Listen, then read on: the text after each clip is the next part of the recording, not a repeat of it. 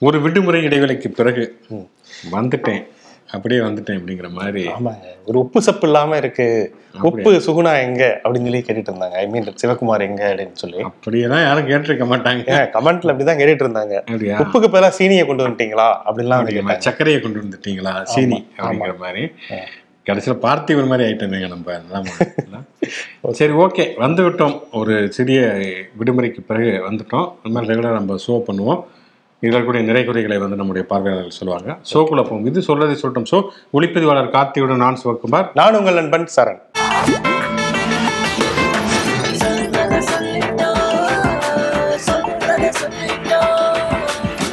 ஒரு நாலு நாள் லீவ் போட்டு வந்த நாட்டில் என்னென்னலாம் நடக்குது? டக்குன்னு ரெண்டாயிரம் ரூபாய் செல்லாது அப்படின்ட்டாங்க. ஓகே. இப்படிதான் அந்த நவம்பர் எட்டு அன்றைக்கு திடீர்னு பார்த்தா நைட்டோட நைட்டாக டிவியில் நரேந்திர மோடி தோன்றி ஐநூறுரூவா ஆயிரம் ரூபாய் நோட்டுகள் செல்லாது அப்படின்னு அறிவிச்சாரு.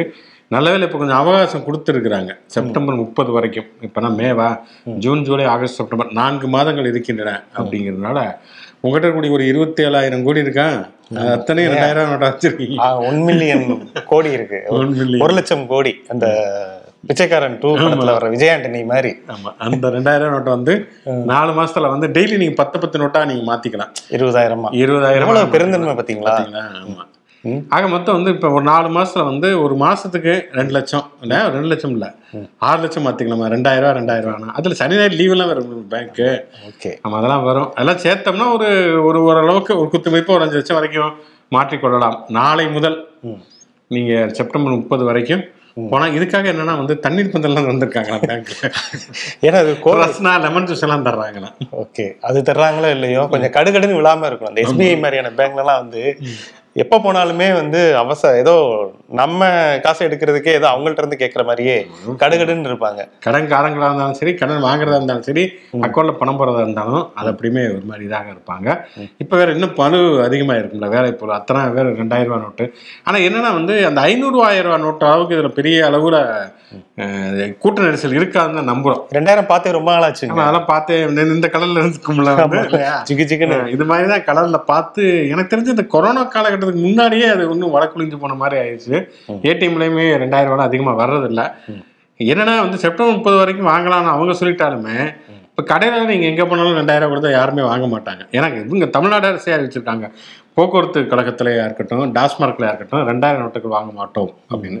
ஏன்னா அதை வாங்கி போய் மொத்தமாக அவங்களும் பேங்க்ல கட்டணும். ஆமா. அதனால அவங்களுமே வாங்க மாட்டோம் அப்படின்னு சொல்லி அறிவித்திருக்கிறார்கள்.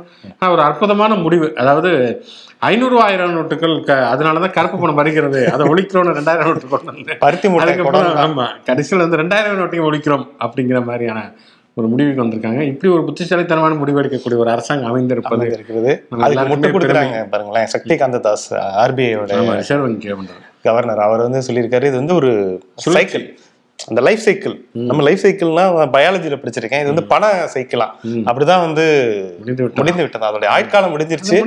ஆர்பிஐ ஆர்பிஐ சொல்லுவாங்கல்ல அந்த மாதிரி டெத்து இதெல்லாம் ஆர்ஐபி போட்டுறணும். நல்ல மனுஷங்க நேற்று நாளை காலையில கூட நல்லா தாங்க இருந்தார். நல்லா தான் பேசிட்டு இருந்தாரு. திடீர்னு இப்படி ஆயிடுச்சு அப்படிங்கிற மாதிரி. அதோடைய சுழற்சி முறை முடிஞ்சிருச்சு. ஆனா இதுல எந்த பிரச்சனையும் கிடையாது. அப்படிங்கிற மாதிரி சொல்லியிருக்காங்க. இதுல எல்லாருமே முதல்ல எல்லாருடைய மனக்கல்லை முதலில் ஞாபகத்துக்கு வந்தவர் எஸ் வி சேகர் தான் இல்லையா? சிப் இருக்கு. ஆமா. ரெண்டாயிரம் கடைசி வரைக்கும் இந்த சிப்பையும் பார்க்கல சிப்பையும் பார்க்கல பட்டனையும் பார்க்கல அப்படிங்கிற மாதிரியே அந்த பாடியை கொண்டு போய் அடக்கம் பண்ண வேண்டிய நிலைமை இருக்கிறது. அதனால நம்ம பார்வையாளருக்கும் சொல்வது என்னவென்றால் கையில ரெண்டாயிரம் நோட்டு உங்கள்கிட்ட இருந்ததுன்னு சொன்னா பேங்க்ல போனீங்கன்னா ரெண்டாயிரம் அஹ், தினமும் பத்து நோட்டுகள். கொடுக்கப்படலாம். உங்களுக்கு வந்து lemon juice Rasna rose milk அதாவது ரெய்டு நடந்தா ஒரு முன்னாள் அமைச்சருக்கு என்னென்னலாம் கொடுப்பாங்களோ அது அத்தனையுமே பேங்க்ல கொடுப்பதற்கான எல்லா வாய்ப்புகளுமே இருக்குது. வாய்ப்புகளுமே இருக்கு. ஆனா இதெல்லாம் வந்து கவலை என்னை போன்ற ஆட்கள் இந்த பத்து ரூபாய் ஐம்பது ரூபாய் நூறு ரூபாய்க்குலாம் எந்த பாதிப்பும் இல்லையே. அதுதான் அதுதான் பிரச்சனை. அதுதான் பல ஊர்ல அந்த பத்து ரூபாய் காயின் வாங்க மாட்டேங்கிறாங்க. அவங்களே சொல்லிடுறாங்க. ஐயோ அதெல்லாம் ராமநாதபுரம் தாண்டி விருதுநகர் அந்த பக்கம்லாம் போனோம்னா பத்து ரூபா நோட்டெல்லாம் கொடுத்தா எடுங்க எடுங்க அப்படிங்கிறாங்க. சில்லறையா கொடுங்கன்னு. இதாயா சில்லறை? இதை விட சில்லறை எங்க போறது? அந்த பத்து ரூபாய் இருபது ரூபாய் இப்ப நம்ம கைக்கு வரக்கூடிய பத்து இருபது ரூபாய் நம்ம ஒரு ஐம்பது ரூபாய்க்கு சில்லறை மாத்தினோம்னா அப்படி ஒரு பதிமூணாம் நூற்றாண்டு பதினெட்டு பன்னெண்டாம் நூற்றாண்டு சேர்ந்த பத்து ரூபாய் இருபது ரூபாய் நம்ம கையில அவ்வளவு கொஞ்சம் இது பண்ணாலுமே கிழிஞ்சிருது. நம்ம ஒரு ஏதோ ஒரு கவனக்குறையில வாங்கிட்டு இன்னொரு கடையில போனா அது வந்து மாத்த மாட்டேங்கிறாங்க. அப்புறம் இஷ்டத்துக்கு வந்து கையெழுத்து போட்டு வித்தளவு சுபா அப்படிங்கிற மாதிரிலாம் கையெழுத்து போட்டு கொடுக்குறாங்களா? அதெல்லாம் வந்து செல்லாது அப்படின்னு சொல்லிட்டு மனுஷனுக்கு வந்து பணம் இல்லைன்னா பிரச்சனை மட்டும் இல்ல பணம் இருந்தாலும் பிரச்சனை. ஆமா. அப்படிங்கிற அளவுக்கு எக்கச்சக்கமான. அதனாலதாங்க சொல்லிட்டாங்க. எல்லாமே டிஜிட்டல் மயமா மாறுது. டிஜிட்டல் இந்தியாவை நாங்க ஏன் கொண்டு வந்தோம். அதுக்காக தான் இப்ப எல்லா நோட்டையுமே ஏன் இப்ப அழிக்கிறோம்னா இதான் காரணம் அப்படிங்கிறாங்க. அதுல இன்னொரு ஒரு உருட்டு சொன்னாங்க. என்னன்னா வந்து இது மோடியின் ராஜதந்திரம். ஏன்னா வந்து எதிர்க்கட்சிகள் அடுத்து வரக்கூடிய நாடாளுமன்ற தேர்தலில் பணத்தை இறக்க முடிவு செய்திருப்பதனால் அதெல்லாம் முடக்க போறாரு மோடி. அதனால தானே எல்லா எதிர்க்கட்சிகளும் ரெண்டாயிரம் நோட்டா வச்சிருக்காங்க போல இருக்கு பிஜேபிக்கு வந்து அப்படி இல்லை போல இருக்கு. ஏன்னா அண்ணாமலை சொல்லியிருக்காரு ஒரு ஸ்டேட்மெண்ட் ஆமா. என்கிட்டலாம் வந்து ரெண்டாயிரம் ரூபா நோட்டே இல்ல அப்படின்னு அவர்கிட்ட எப்படி இருக்கும்? செலவு பண்றது நண்பர்கள் தான். எட்டு லட்சம் ரூபா மாசமா எட்டு லட்சம்? ரூபா ஆமா மாசம் எட்டு லட்ச ரூபா செலவு பண்றதெல்லாம் நண்பர்கள். அவங்ககிட்ட ரெண்டாயிரம் ரூபா நோட்டு இருக்கும். இவர்கிட்ட எப்படி ரெண்டாயிரம் ரூபா நோட்டு இருக்கும்? அதனால வந்து அவருக்கு எந்த பிரச்சனையும் இல்லைன்னு இருக்காரு. அது மட்டும் இல்ல ரெண்டாயிரத்தி இருபத்தி நாலு நாடாளுமன்ற தேர்தலில் போட்டியிட போவதில்லை. அப்படிங்கிற அப்படியே போட்டியிட்டாலும் நோட்டாவுக்கு சவால் விடுவாரு. சோ அதே அங்க ரெண்டாயிரம் நோட்டு இல்ல இங்க ஓட்டு இல்ல. அதனால ரெண்டாயிரத்தி இருபத்தி நாலு போட்டியிட மாட்டேன். அப்படின்னு சொல்லிருக்காரு அப்ப அந்த திரிசாவோட வாழ்க்கை அப்படிங்கிற பிஜேபி யார் காப்பாத்துவாங்க அப்படிங்கிறது தெரியல. ஏங்க எம்பி தேர்தல் தமிழக அரசியலுக்காக தான் நான் வந்து நிக்க மாட்டேன் அப்படிங்கிறாரு. இங்க தானே எம்பியா இருப்பாங்க? தமிழ்நாட்டுக்கு தான் எம்பி அப்புறம் ஏன் அது. அதுக்கு ஒரு குழப்பம் நாங்க அது இவர் பாட்டு டெல்லிக்கு அடிக்கடி போயிட்டாச்சு தமிழ்நாட்டை யார் காப்பாத்துறது? பெரிய எம்ஜிஆர் இவரு. அப்படிங்கிற ஒரு குழப்பத்திலையும் மயக்கத்திலையும் அவர் சொல்லி இருக்கிறாரு ஆக மொத்தம் இந்த- இந்த ஆட்சி முடிகிற வரைக்குமே அடுத்து இந்த ஆட்சி வருமா என்னன்னு தெரியல. பட் இந்த ஆட்சி ரெண்டாயிரத்தி இருபத்தி நாலு மே வரைக்குமே ஏப்ரல் வரைக்குமே தேர்தல் நடக்கிற வரைக்குமே இது இருக்குங்கிறனால எந்த நேரத்துல என்ன அறிவிப்பு வரும்? எது செல்லும் எது செல்லாது? எது காலாவதியாகும்? எதுவுமே நமக்கு தெரிய மாட்டேங்குது. மக்களை ஒரு பதட்டத்திலேயே வச்சுக்கிட்டு ஆக்டிவா இருக்கிறாங்க. திடீர்னு ஒரு நாளைக்கு ஏடிஎம் கார்டு எதுவுமே செல்லாது. நாளைக்கு அறிவிச்சு. சரி நாங்க தான் ஆட்சி விட்டு போறோம். போறப்போ எல்லாத்தையும் பிச்சைக்காரன் ஆக்கிட்டு போவோம் இதே மாதிரி எங்களுடைய ஆட்சி திடீர்னு செல்லாதுன்னு அவங்களே அறிவிச்சாங்கன்னா அது எலெக்ஷன் மட்டும் மக்கள் அறிவிப்பு மக்கள் அறிவிப்பாங்க. அறிவிப்பாங்க. சரி பார்ப்போம் அதனால அந்த ரெண்டாயிரம் நோட்டை எடுத்துட்டு அனைவரும் வங்கிக்கு செல்லுமாறு விழாக்குழு சார்பாக கேட்டுக்கொள்ளும் அதாவது ஒரு காலகட்டத்துல தமிழ் சினிமாவுல ஒரு கண்ணியமான ஒரு வேடம் ஒரு கண்ணியமான மனிதர். எப்படி இருப்பாரு? ஒரு என்ன சொல்ல வர்றது? ஒரு மாதிரி டீசென்டான ஒரு கண்ணாடி போட்டிருப்பாரு. அது பெரிய கண்ணாடியா போட்டிருப்பாரு. அப்படின்னா அது டக்குன்னு வந்து கண்ணை மூடிட்டு யோசிக்காம சரத்பாபா வந்து அந்த வேடத்துல புக் பண்ணிடுவாங்க. அவருமே வந்து அந்த குரல் அந்த ஒரு பாவனையில் அப்படியான ஒரு கண்ணியமான தோற்றத்தை வெளிப்படுத்தக்கூடியவராக சரத்பாபு இருந்தார். அவருமே சில படங்கள் வெளியாகவும் நடிச்சிருக்கிறாரு. பாடும் வானம்பாடி ஏதோ ஒரு படம் சீரியல் கில்லரா வருவாரு. ஸோ சீரியல்கள் அவர் வந்து அவர் சீரியல் கில்லரா நினைச்சே பார்க்க முடியாத அளவுக்கு ஒரு பால் வடிக்கும் முகமா வேற இருப்பாரு. சோ அந்த மாதிரி நிறைய வித்தியாசமான நடிச்சிருக்காரு. நிறைய வந்து அதுல அவருடைய இதுல வந்து மகேந்திரனுடைய படங்களை அவர் தொடர்ச்சியாக. நடிச்சார். ஆமா. ஆமா. ம். முள்ளும் மலரும் ஆக இருக்கட்டும் மெட்டி ஒளியிலே நடிச்சிருப்பார் மெட்டி படத்திலேயுமே நடிச்சிருப்பார் அப்படின்னு. அந்த படங்களை ஒரு தனித்த ஒரு சரத்பவன் நம்ம பார்க்க முடியும். ஒரு மாதிரி ரொம்ப மிகை நடிப்புலாம் இல்லாம யதார்த்தமாக நடிக்கக்கூடிய ஒரு நடிகர். அண்ணாமலையாக இருக்கட்டும் முத்துவாக இருக்கட்டும் ரஜினி படங்களையும் தொடர்ச்சியாக நடித்தார். கமல்லையும் கமல்ஹாசனுடையுமே படங்கள்ல நடித்தார் ஆளவந்தான் நடிச்சிருந்தாரு. நடிச்சிருப்பாரு அப்படி வந்து ஒரு ஒரு தனித்துவமான ஒரு நடிகராக இந்த அவருக்குன்னு ஒரு பாத்திரம் எப்பயுமே காலியாக இருக்கும். இப்படி ஒரு கேரக்டரா சரத்பாபு கூப்பிட்டு நடிக்க வைக்கலாம் அப்படிங்கிற மாதிரியான இது இருந்தது. இப்ப சமீப காலமாக தான் அவர் நடிக்கிறார். நிறைய படங்கள் தமிழ் தெலுங்கு கன்னடம் நிறைய படங்கள் நடித்திருக்கிறார் அப்படின்னு சொல்லப்படுகிறது.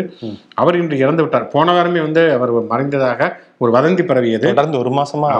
ஆனால் உடல் நலத்தோடு இருக்கிறார் அப்படின்னு சொல்லப்பட்டது. இன்று இறந்து விட்டார். சரத்பாபு கிட்டத்தட்ட எல்லாருக்குமே பிடித்த நடிகர் அப்படின்னு சொல்லலாம் அவருக்கு நம்முடைய ஆழ்ந்த இரங்கல்களை தெரிவித்துக் கொள்வோம்.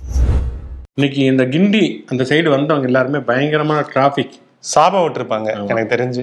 பயங்கரமான டிராஃபிக்கு சில பேர்லாம் வந்து பெண்கள் எல்லாம் மயக்கமடைந்தார்கள் அப்படிங்கிற செய்தியுமே வந்தது. அந்த அளவுக்கு அதிமுக மா குறிப்பாக எடப்பாடி பழனிசாமி தன்னோட மாஸ்க் காட்டி இருக்கிறார் அப்படின்னு சொல்ல முடியும். விடியா திமுக ஆட்சியின் முறைகேடுகளை கண்டித்து கள்ளச்சாராய சாவுகள் சட்டம் ஒழுங்கு சீர்கேடு முப்பதாயிரம் ரூபாய் மோசடி அதே மாதிரி அவங்க குடும்பத்தின் மீதான ஊழல் எல்லாவற்றையும் கண்டித்து ஒரு மிகப்பெரிய பேரணி அப்படின்னு அறிவித்து உண்மையிலே பெரிய பேரணியாக நடத்தி ஆளுநர் ரவி அவரையுமே சிந்தித்துக்கிறார் அப்பதான் ஆர் என் ரவி இதுக்கு கேரளா ஸ்டோரி படம் பார்த்துட்டு சாவாசமா இருந்தா பாப்ஸ் பப்ஸ் சாப்பிட்றப்ப சட்டப்பாக்கி இதெல்லாம் தட்டுக்கலாம் தட்டி விட்டுல போய் உட்காந்துருக்கிறார் ஒரு மனுஷன் பாருங்க மசோதாவை பாருங்க. மசாலா தோசை. ஓரம் வச்சுட்டு கேரளா ஸ்டோரி படம் பார்த்துட்டு மிகச்சிறந்த படம். பல விஷயங்களை அம்பலப்படுத்தி இருக்கிறது.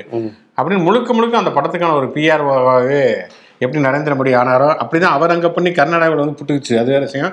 இங்க தமிழ்நாட்டுக்கு வந்து சொல்லியிருக்கிறார் அவரை பார்த்து மனு கொடுத்திருக்கார் எடப்பாடி பழனிசாமி. இந்த மாதிரி நீங்கள் நடவடிக்கை எடுக்க வேண்டும். இந்த இடத்துல பொதுமக்கள் என்ன சொல்றாங்கன்னா இன்னைக்கு இந்த டிராபிக்ல பாதிக்கப்பட்டவங்க எவ்வளவு அதுப்பு இருந்தா இதே நாள்ல தான் தூத்துக்குடி துப்பாக்கி சூடு சம்பவம் ஐந்தாண்டு அந்த நினைவு மக்கள் வந்து ரொம்ப நினைவேந்தல் அந்த அவங்களுடைய கண்ணீரை ஒரு காணிக்கையா செலுத்தக்கூடிய இந்த நேரத்துல எல்லாம் மெழுகுவத்தி ஏந்தக்கூடிய இந்த நேரத்துல இவ்வளவு தூரம் ஒரு கூட்டத்தை மக்களை வந்து அவ்வளோ டிராஃபிக் இது பண்ணியிருக்காரு அப்படின்னு சொல்லிட்டு ரொம்ப கொந்தளிச்சாங்க. சாபம்லாம் கூட விட்டுட்டு இருந்தாங்க ஸோ அதை வந்து நம்மளுடைய வீடியோகிராஃபர்லாம் பார்த்துருந்தாரு. பாருங்க அப்படின்ட்டு சைதாப்பேட்டையில இருந்து கிண்டி வரைக்கும் ஃபுல் டிராஃபிக் ஜாம் மாஸ்க் காட்டுறேன்னு சொல்லிட்டு அவரே வந்து அம்பலப்பட்டிருக்காரு. இதே நாள்ல அவர் தெரியாம ஃபிக்ஸ் பண்ணிட்டாரு துப்பாக்கி போய் அங்க அந்த கடற்கரையில வந்து அஞ்சல் செலுத்துவதற்கெல்லாம் மக்கள் போய் இருக்கிறார்கள். அது நேற்றில இருந்தே அப்படியான பதட்டம் இருக்காங்க. பதட்டம் அங்கே இருக்கிறது அப்படிங்கிறத பார்க்குறோம்.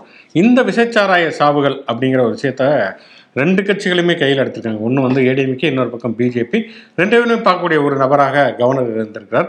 இன்னைக்கு எடப்பாடி பழனிசாமி சந்தித்து மனுவை கொடுத்திருக்கிறார் அப்படின்னா நேற்றே அண்ணாமலை தலைமையில் அவங்க போய். சந்திச்சிருக்காங்க சந்திச்சு செந்தில் பாலாஜி மீது நடவடிக்கை கவனத்துடைய அதிகாரத்தை பயன்படுத்தி எடுக்க வேண்டும். என்னன்னா அந்த வேலை வாய்ப்பு வேலை வாங்கி தருவதாக மோசடி அப்படிங்கிறதுல போக்குவரத்து துறையில அதில் நீதிமன்றம் வந்து அவர் மேல விசாரணை நடத்தணும்னு சொன்னதுனால அவரே தன்னுடைய அதிகாரத்தை வந்து பயன்படுத்தணும். அதே மாதிரி இந்த விசச்சாராயம் அந்த கள்ளச்சாராயத்துல வந்து அமைச்சர் செஞ்சி மெஸ்தானுடைய அவங்களுக்கு தே அவங்களுடைய உறவினர்கள் நண்பர்கள் அவங்களுக்குமே தொடர்பு இருக்கிறதுனால அவரை வந்து நீக்கம் செய்ய வேண்டும். அப்படின்னு சொல்லிட்டு ஸ்டாலினிடம் நாங்கள் வந்து க- கோரிக்கை வைப்பது அப்படிங்கிற மாதிரி ஒரு விஷயம். இன்னொன்று சொல்லியிருக்காங்க வந்து அதை அதை படிக்கிறப்ப எனக்கு வந்து பகிர் பகிர்ந்தது என்னன்னா வந்து இன்னும் பதினஞ்சு நாள்லயோ இருபது நாள்லயோ டாஸ்மார்க்கை மூடிட்டா எப்படி வந்து தமிழ்நாடு அரசு சிறப்பாக நடத்தலாம்? அப்படின்னு சொல்லிட்டு வெள்ளை அறிக்கை கொடுக்க போறோம் அப்படின்னு சொல்லியிருக்கிறாங்க. இதை நீங்க சென்ட்ரல் கவர்மெண்ட்டுக்கு கொடுக்கலாமே? அவங்க தானே திடீர்னு ஐநூறு நோட்டு செல்லாது ரெண்டாயிரம் நோட்டு செல்லாது கொண்டக்கல்ல வந்துகிட்டே இருக்குது புலம்பெயர் தொழிலாளர் நடக்க விடுறது புல்வாமல ராணுவ வீரர்கள் நடக்க விடுறதெல்லாம் பண்ணிக்கிட்டே இருக்காங்க. நேரடியாக அவங்ககிட்ட போய் இந்த பொருளாதார ஆய்வறிக்கை ஏன்னா வந்து அமர்த்தியா சென்னுக்கு அர அடுத்தபடியாக அண்ணாமலை தான் அண்ணாமலை. சொல்லிட்டு ஐ ஐ- இதுவே ஐநா உன்னை பாராட்டும் இயக்கும் அப்படிங்கிற மாதிரி தான் இருக்கு இருக்குது அப்படி இருக்கக்கூடிய இந்த பொருளாதார அறிக்கையை நீங்க அந்த பொருளாதார புள்ளி புள்ளி புள்ளியிடமே இந்த பொருளாதார புள்ளி சமர்ப்பிக்கலாமே அப்படின்னு தான் தோணுகிறது. என்னன்னா வந்து க- கள்ளச்சாராய சாவுகள் கண்டிக்கத்தக்கது. கண்டிப்பாக இதுக்கு வந்து அரசு பொறுப்பேற்கணுங்கிறதுல நமக்கு எந்த விதமான மாற்று கருத்துமே கிடையாது. ஆனால் அதே நேரத்தில் பார்த்தோம்னா இதோ தமிழ்நாட்டில் மட்டும்தான் வந்து இது நடக்குதுங்க மாதிரி. குஜராத் வந்து முழுக்க முழுக்க வந்து பூரண மதுவிலக்கு. மாநிலம். ஆனா இங்கேதான் கள்ளச்சாராய சாவு சமீபத்துல கூட நடந்தது. ரெண்டாயிரத்தி. இருபத்தி ரெண்டுல நாற்பத்தி ரெண்டு பேர் மரணம் அடைந்தார்கள் ரெண்டாயிரத்தி ஐநூறு பேர் வரைக்குமே கைது செய்யப்பட்டார்கள். ஒரு முழுமையான மதுவிலக்கு உள்ள ஒரு மாநிலத்துல விசச்சாராயம் அருந்தி நாற்பத்தி ரெண்டு பேர் இறந்தார்கள். கண் பார்வை இழந்தார்கள். இப்படிலாம் இருக்கக்கூடிய சூழ்நிலை. எப்படி கொஞ்சம் கூட வெக்கமே இல்லாம வந்து நாங்க வந்து டாஸ்மார்க்கு முன்னா என்ன பண்ணலாங்கிறத கொடுக்க போறோம். அப்படின்னு சொல்ல முடியுங்கிறதுல அப்படிப்பட்ட ஒரு மனதிடம் கண்டிப்பாக வந்து அந்த இது சரோஜதி சோப்பு டப்பாவுக்கு அடுத்து வந்து அண்ணாமலைக்கு தான் இருக்கிறது. அப்படின்னு அவரும் வந்து அரசியல் பண்ணும்போது எனக்கும் பசிக்கும்ல அப்படிங்கிற மாதிரி ஒரு அரசியல் பண்ணிட்டு இருக்காரு அதோடைய வெளிப்பாடு தான். டாஸ்மாகை படிப்படியாக குறைக்க வேண்டும் அப்படிங்கிறதுல இப்போ வந்து குறைக்கிறதுக்கான நடவடிக்கைகள் எடுத்துட்டு தான் இருக்காங்க. ஸோ ஆனாலும் அது வந்து ஆளுங்கட்சிக்கு இருக்கக்கூடிய ஒரு ஆமா நிச்சயம். மிகப்பெரிய சவால். வந்து அது அதை வந்து நம்ம இது ச- இது பண்ணவே முடியாது. நியாயப்படுத்தவே முடியாது. கண்டிப்பாக வந்து அதுல வந்து அரசு இன்னும் கூடுதல் கவனத்தோடு இருந்திருக்க வேண்டும். ஏன்னா வந்து ஒரு இடத்துல இந்த மாதிரியான கள்ளச்சாராயம் இருந்து இறக்கிறார்கள் அப்படின்னு சொன்னா தமிழ்நாடு முழுக்க வேட்டை நடத்தி கைது செய்யப்படுகிறார்கள் சொன்னா பரவலாக கள்ளச்சாராயம் இருக்குது அப்படின்னு தான் அர்த்தம். கண்டிப்பாக அதற்கு அரசும் மதுவிலக்குத்துறையும் பொறுப்பேற்க வேண்டும். அப்படிங்கலாம் நமக்கு எந்த விதமான மாற்று கருத்தும் இல்லை. இல்லை. அதே மாதிரி பிடிஆர் வந்து வந்து மாற்றியது அப்படிங்கிறதுமே நிறைய விமர்சனங்களுக்கு வந்து உட்படுத்தப்பட்டிருக்கிறது அதிருப்தி இருக்கிறது. இதற்கெல்லாம் தமிழ்நாடு அரசு ஸ்டாலின் முதல்வர் வந்து பதில் சொன்னதுல மாற்று கருத்து இல்லை. ஆனா இதை வந்து விமர்சனம் பண்றப்ப நம்ம எந்த அளவுக்கு அந்த அளவுக்கு நேர்மையா இருக்கிறோமா நம்ம கட்சி எந்த மாதிரியான நிலைப்பாடுகளை எடுத்திருக்கிறது அப்படிங்கிறது சேர்த்து கணக்கில் எடுக்கணும். குஜராத் வந்து கலாச்சாரம் மட்டும் இல்லை போதைப்பொருள் வந்து அவ்வளவு துறைமுகத்துல குஜராத் துறைமுகத்துல தான் பிடிக்கப்பட்டது அப்படிங்கிற விஷயத்தை பார்க்குறோம். ஷாருக் கானுடைய மகன் அவர் வந்து விடுவிப்பதற்காக லஞ்சம் கேட்ட இதுவுமே இருக்கிறது அப்படிங்கிற விஷயத்தெல்லாம் நம்ம பார்க்கிறோம். அப்படி இருக்கக்கூடிய சூழலை இதை மட்டும் எப்படி வந்து எடுத்து அரசியல் பண்ணுவது? அதாவது எதிர்க்கட்சிகள் அரசியல் பண்ணுவதுங்க இயல்பு தான் ஆனால் வந்து மக்கள் பிரச்சனைகளை எடுத்து எடுத்து அரசியல் பண்ணுவதுங்கிறது எந்த விதத்திலுமே ஏற்றுக்கொள்ளத்தக்கதல்ல. ஓகே துக்க வீட்டிலும் மனம் பந்தி கிளையுது அப்படின்னு சொல்ற மாதிரி எல்லா இடங்கள்லயுமே வந்து அரசியல் பண்ணக்கூடிய ஒரு ஆக மொத்தம் வந்து ரெண்டு பேருமே நெருக்கடி கொடுக்கிறார். கவர்னருமே தமிழ்நாடு அரசுக்கு கடிதம் எழுதியிருக்கிறார் இந்த கள்ளச்சாராய சாவுகள் பற்றி.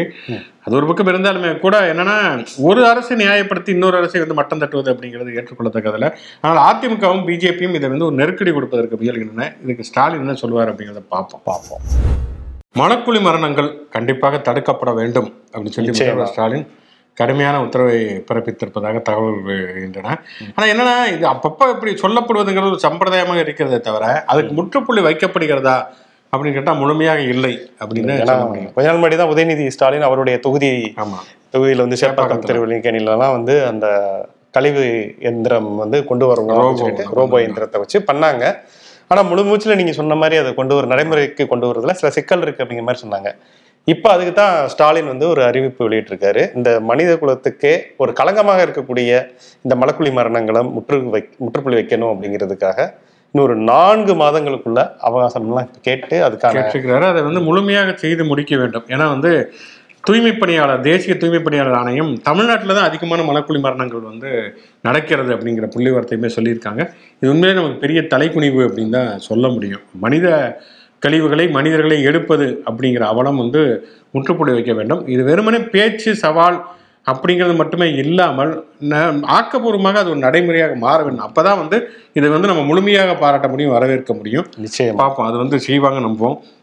இது ஒரு பக்கம் அப்படின்னு பார்த்தா இன்னொரு பக்கம் சாதிய ரீதியிலான அந்த பிரச்சனைகள்ங்கிறது முற்றிலுமாக ஓயவில்லை. ஏற்கனவே வேங்கவியல் பிரச்சனைக்கே இன்னும் முற்றுப்புள்ளி கிடைக்கவில்லை அப்படின்னு இருக்கக்கூடிய ஒரு சூழல்ல விழுப்புரம் மாவட்டம் மேல்பாதி கிராமத்தில் திரௌபதி அம்மன் கோயில் அப்படிங்கிற ஒரு கோயில். அதுவுமே இந்து அறநிலையத்துறைக்கு அதனுடைய கட்டுப்பாட்டின் கீழ் வரக்கூடிய ஒரு கோயில். அந்த கோயிலில் பட்டியலின மக்கள் இது வரைக்கும் அனுமதிக்கப்படுவதே இல்லை அப்படிங்கிறது ரொம்ப அதிர்ச்சி அளிக்கக்கூடிய ஒரு விஷயமாக இருக்கிறது தமிழ்நாடு முழுக்க நிறைய கோயில்கள் இந்த மாதிரியான விஷயங்கள் இருக்கிறது பட்டியலின மக்களை அனுமதிக்காத ஒரு நிலை இருக்கிறது. அது வந்து இப்போ வந்து சில பட்டியலின இளைஞர்கள் உள்ளே போயிருக்காங்கிறதுனால அது ஒரு பிரச்சனையாகி அவங்களையும் உள்ள அனுமதிக்கணும் அப்படிங்கிற ஒரு அரசனுடைய முடிவு. அதுக்கு எதிராக அந்த மக்கள் நிறைய மீடியா என்னன்னா பொதுமக்கள் போராட்டம் பொதுமக்கள் போராட்டங்கிறாங்க. அப்ப பட்டியலின மக்கள் யார்? பொதுமக்கள் இல்லையா? அப்படிங்கிற கேள்வியுமே எழுகிறது. தலித் பட்டியலின மக்கள் அல்லாத ஆதிக்க சாதியை சேர்ந்த மக்கள் அந்த மக்கள் வந்து போராட்டம் நடத்துறாங்க. உண்மையிலே அதை பார்க்குறப்ப ரொம்ப ஒரு அதிர்ச்சியாகவும் வருத்தமாகவும் இருக்கிறது. சின்ன குழந்தைகள் ஸ்கூல் படிக்கிற குழந்தைகள்லாம் வச்சுட்டு இந்த போராட்டத்தை நடத்துறாங்க. அப்ப எந்த அளவுக்கு மூளைச்சலவை செய்திருப்பாங்க. அப்ப அவங்களுடைய கல்வி அப்படிங்கிறதுக்கான உண்மை அந்த க கல்வி என்பதற்கான அர்த்தம் தான் என்ன? அப்படிங்கிற கேள்வியுமே நமக்கு இருக்கு. பாடப்புத்தகத்தை திறந்தா தீண்டாமை ஒரு பாவச் செயல் தீண்டாமை ஒரு பெருங்குற்றம் இருக்குன்னா தீண்டாமையை நியாயப்படுத்தி ஒரு போராட்டம் அதுல பள்ளி சிறுவர்கள் சிறுமிகளையும் வச்சுட்டு ஒரு போராட்டம் நடத்துறாங்கன்னா இதை விட ஒரு வெக்கக்கடன் நிலைமை நமக்கு கிடையவே கிடையாது அப்படின்னு சொல்லலாம். அதுக்காக சாதி சான்றிதழை கிழித்து போடுவது ஆதார் கார்டை வந்து திருப்பி கொடுப்பது வாக்காளர் இது மண்ணெண்ணெயை ஊற்றிட்டு தற்கொலை முயற்சி வேற செய்யறதா பயமுறுத்துவது. தற்கொலை செய்வதற்கெல்லாம் முயற்சி இப்போ செய்திருக்காங்க அங்கே போய் அதிகாரிகள் பேச்சுவார்த்தை நடத்திருக்கிறாங்க அமைச்சர் பொன்முடி உண்மையிலேயே அமைச்சர் பொன்முடி அந்த விஷயத்தில் பாராட்ட தான் வேணும். அவர் ரொம்ப துணிச்சலாகவே சொன்ன வீடியோவை பார்த்தேன் அது. யார் தடுத்தாலும் இந்த பட்டியலின மக்களை வந்து உள்ள கொண்டு போவோம். அதை வந்து தடுக்க முடியாது அப்படிங்கிற மாதிரி சொல்லியிருக்கிறாரு. அது வந்து உறுதியாக இருக்கணும். கடைசி வரைக்கும் உறுதியாக இருக்கணும். ஏன்னா வந்து இது இது இதுல பின்னால ஓட்டரசுகள் எல்லாமே இருக்கு. எல்லாமே தான் இருக்குது. ஆனால் இதெல்லாம் தாண்டி இந்த ஓட்டரசியலுக்கெல்லாம் அப்பாற்பட்டு ஒரு சமூக நீதி அப்படின்னு பேசுவது திராவிட மாடல்ங்கிறது உண்மைன்னு சொன்னா இதுல உறுதியாக இருக்கணும் இருக்க வேண்டும். அதே போல இந்த விஷயத்துல பாமக வந்து பேசணும். இந்த மாதிரி ஏன்னா குறிப்பிட்ட சமூகத்தை சேர்ந்தவர்கள் தான் அந்த மாதிரி மக்கள் போராட்டம் அப்படின்னு சொல்லிட்டு இந்த சாதி சான்றிதழ் போன்ற விஷயங்களை அதுவும் பெண்கள் வந்து முன்னெடுத்து அந்த கோயில் முன்னாடி இருந்து போராட்டம் பண்றாங்க. நூற்றுக்கணக்கானோர் உட்கார்ந்து பண்றாங்க அப்படிங்கிறதே மிகப்பெரிய அதிர்ச்சியா இருக்கு. ஒரு சாதி வெறிக்கு ஆதரவாக தங்களுடைய நிலைப்பாடை ஒரு குறிப்பிட்ட மக்கள் மேல அவ்வளவு வன்மமா அவங்க வந்து போராட்டம் வரைக்கும் அறிவிக்கிறாங்கன்னா எந்த அளவுக்கு அவங்க சமூகத்துல போயிருப்பாங்க சாதி அதாவது சாதி அடிப்படையில். இடஒதுக்கீடு வேணும். நாங்க வந்து இப்ப கல்வி ரீதியாக சமூக ரீதியாக பின்தங்கி இருக்கிறோம் அப்படின்னு ஒரு பக்கம் சொல்லிட்டு பக்கம் சாதி சான்றிதழை கிழித்து போட்டு போடுவோம் அப்படின்னா என்ன அர்த்தம்னா நாங்க பொருளாதார ரீதியாக பின்தங்கினாலும் பரவாயில்ல இடஒதுக்கீடு வேணும்னாலும் வேணாலும் பரவாயில்ல. அதனால அவங்கள உள்ள விடக்கூடாது கோயில்ல அப்படின்னு சொன்னா இது எவ்வளவு மிக மோசமான ஒரு சாதிய மனநிலை. அப்படிங்கிறது தான் எனக்கு ரெண்டு கண்ணு போனாலும் பரவாயில்ல அவனுக்கு ஒரு கண்ணு போகணும் அப்படிங்கிற ஒரு குரூரமான ஒரு புத்தி மிக மிக மோசமான ஒரு விஷயமாக இருக்கிறது. அவங்கவங்க த அந்தந்த ஜாதி தங்களுடைய உரிமைகளுக்காக போராடுவதுங்கிறது வேற. ஆனால் கோயில் ஒரு வழிபாட்டிடம் அது வந்து எல்லாருக்குமே பொதுவான ஒரு இடத்துல அனுமதிக்க மாட்டோம்னு அரசியலமைப்பு சட்டத்துக்கு விரோதமாக ஒரு ச- இது ஒரு சட்டவிரோத செயல் தெரிஞ்சே வன்கொடுமை தடுப்பு சட்டத்தின் கீழ் ஒரு வழக்கு பதியப்பட வேண்டிய ஒரு விஷயம். ஆனால் அதுக்காக ஒரு போராட்டம் நடத்துறாங்க. அதுவும் பெண்கள் போராட்டம் நடத்துறாங்க. குழந்தைகளை வச்சு போராட்டம் நடத்துறாங்கன்னா இது ஒரு எமோஷனல் பிளாக்மெயிலாகத்தான் இருக்கிறது. கண்டிப்பாக இதன் பக்கம் நான் வந்து நிற்கவே முடியாது. எல்லாருக்கும் எல்லா இடங்களிலும் நுழைவதற்கான எல்லாருக்கும் எல்லா இடங்களையும் பயன்படுத்துவதற்கான உரிமை இருப்பது மட்டும்தான் ஒரு உண்மையான ஒரு சமூக ஜனநாயகமாக இருக்க முடியும். அதை தமிழ்நாடு அரசு கண்டிப்பாக உறுதி செய்ய வேண்டும். ஆமா நிச்சயம். இன்னொன்று இது மேல்பாதி விழுப்புரம் மாவட்டம் மேல்பாதி கிராமத்தில் இப்படி ஒரு பிரச்சனை இருக்குதுன்னு நமக்கு இப்போ தெரிய வருது. இது மாதிரி தெரியப்படாத தீண்டாமை கிராமங்கள் தமிழ்நாடு முழுக்க எத்தனை இருக்கிறதுன்னு நமக்கு தெரியல. எங்கெல்லாம் இருக்கிறதோ அந்த இடத்துலெல்லாம் தீண்டாமை தகர்க்கப்பட வேண்டியது அப்படிங்கிறது மிக மிக அவசியமான ஒரு விஷயம். நிகழ்ச்சியின் கடைசி செக்மெண்ட் தேதி சொல்லும் செய்தி. இன்று யாருடைய பிறந்தநாள் நினைவு நாள் மற்றும் சுவாரஸ்யமான சம்பவம் அப்படின்னு பார்க்கறதுக்கு முன்னால பார்வையாளர் வந்து சில கமெண்ட்ஸ் உமர் கத்தாஃப் அப்படிங்கிற நம்முடைய நேயர் அவருடைய அண்ணன் மகன்கள் அகமது அர்சத் மற்றும் அகமது அஸ்வாக் ரெண்டு பேருக்கு இருபத்தி மூணு இருபத்தி நான்கு வயது. ஸோ அவங்களுக்கு வந்து பிறந்தநாள் இன்று. ஸோ பிறந்தநாள் கொண்டாடக்கூடிய அவங்களுக்கு அந்த இருவருக்கும் அகமது யூசுப் அகமது ஆதில் அகமது மிசால் அகமது மரூஃப் அகமது தானிஷ் மரியம் நிஷா மற்றும் தாகியா. இவங்கள் சார்பாக பிறந்தநாள் வாழ்த்துக்களை நம்ம சொல்லிக்கிறோம். தெரிவித்துக் கொள்வோம். எம்டியு கே அப்படின்னு சொல்லிட்டு ஒருத்தர் அவர் வந்து மதுரை கையா இருப்பாருன்னு நினைக்கிறேன். மதுரை நவீன் அவருடைய நவீன் ஆமா. அவங்களுடைய மகளுக்கு இன்று வந்து பிறந்த நாள். ஸோ அவங்க பேர் வந்து கேத்ரினா நவீன். ஸோ கேத்ரினாவுக்கு எங்களுடைய இனிய எட்டாம் வகுப்பு படிக்கக்கூடிய கேத்ரினா நவீனுக்கு. நம்முடைய இனிய பிறந்த நாள் நல்வாழ்த்து நல்வாழ்த்துக்கள். தாமரை செல்வி அப்படிங்கிற நம்முடைய நேயர் அனுப்பியிருக்காங்க. நேற்று பிறந்த நாள் நினைக்கிறேன். இருபத்தி ஒன்றாம் தேதி நேற்று நேற்று அவங்களுடைய பேரன். ஆமா பேரனுக்கு இருபத்தி ஒன்று நேற்று அவங்களுடைய பிறந்தநாள் ஸோ நேற்று ஆக்சுவலி நம்மளுடைய ஷோ இல்லை அப்படிங்கிறதால சொல்ல முடியல.